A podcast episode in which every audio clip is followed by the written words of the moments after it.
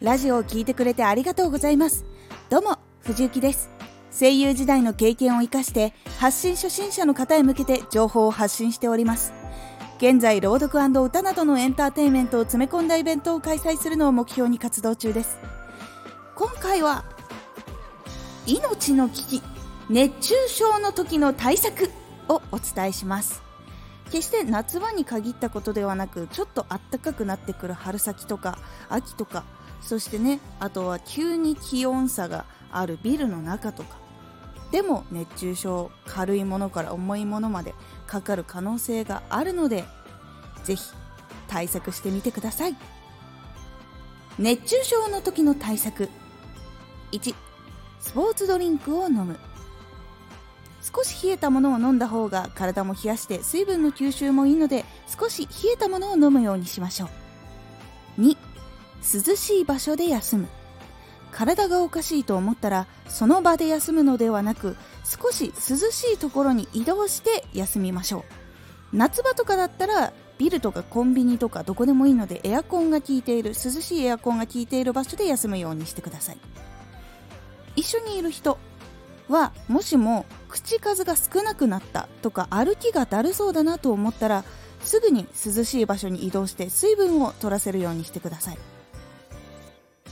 涼しい場所に移動したら。涼しい場所に移動したら今度は扇風機で体を一時的に冷やしたりアイスノンとかで頭を冷やしたり冷えピタを張ったりして体の熱を取るようにしてください。そして水分をとって休むのが大事です。もし1人で動けなくなったのなら救急車を呼ぶや知り合いに助けを呼ぶなどしてみてください。意識をゆっくり奪っていくことがあるのでできるだけおかしいと思ったら体をすぐに休めるようにしましょう。夏以外にもエアコン春になっていきなり気温が上がるといった時も急に体がついていけなくなって熱中症になることもありますので本当に気をつけてください。これからね少しずつ暖かくなったりっていうこともあるけどいきなりドンってまた暖かくなったりすることもあるのでぜひとも気をつけてみてください。今回のおすすめラジオ。少し変えるだけで健康に近づくシリーズの一つ。塩を変えると健康に近づく。をおすすめします。毎日必要だからこそ変えると少しでも長生きできる可能性が高くなります。なのでいい塩はどんなものでそれ以外を取るとどうなるのか気になる方は URL からラジオを聴いてみてください。このラジオでは声優時代の経験を生かして初心者でも発信者になれるラジオを放送中。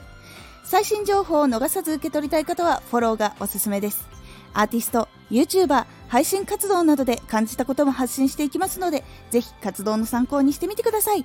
ではまた。